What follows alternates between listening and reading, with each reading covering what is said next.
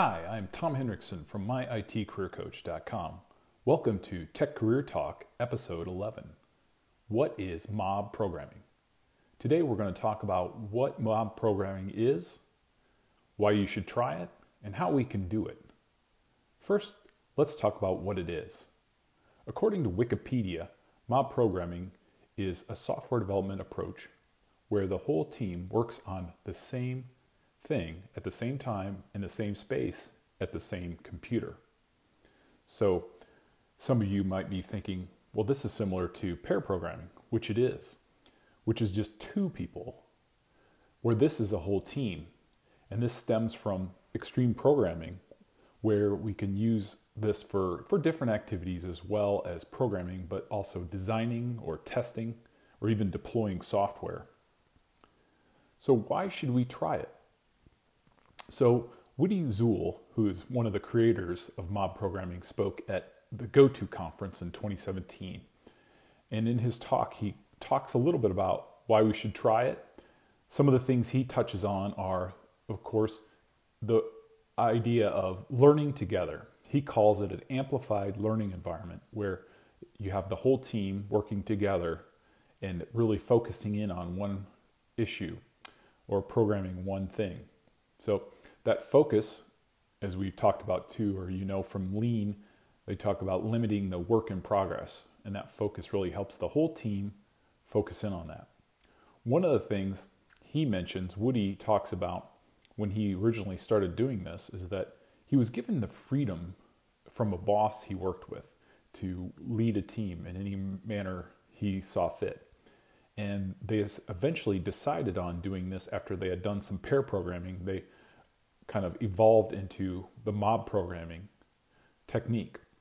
And he saw how they were smarter together, and it really helped them remove a lot of bottlenecks from decisions because they could ask questions of the product owner or other people in the room and having them work together.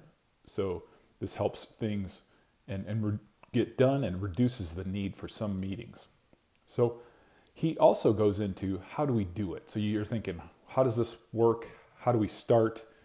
And what he talks about really is he talks about kind of getting started and working up to, you know, he doesn't say that people should start doing eight hours a day, but he suggests doing three hours per day, three days per week, and just start working or adding more and really having a team size of four or five people. And he also talks about having a driver and a navigator. So, one driver, so there'll be one person working on the computer, but then having the rest of the team being navigators and how they will work through and, and really talk through things. And really, the, the driver is really just entering in the input, and the navigators are help, helping drive the design. He talks about an anti pattern is you know this driver observer where the driver or the person at the keyboard is doing all the work and the observers are just sitting there watching and that it shouldn't be that way. It should be the navigator should be actively engaged.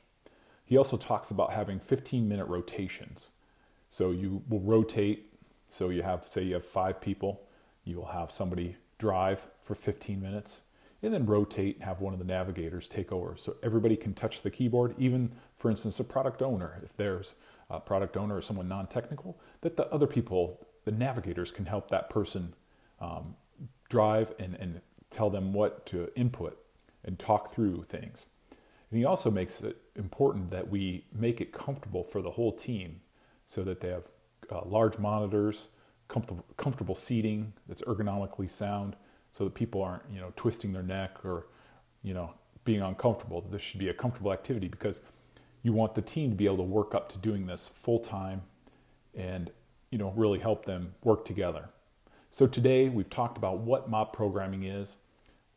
We've talked about why we should try it and how it helps teams learn together.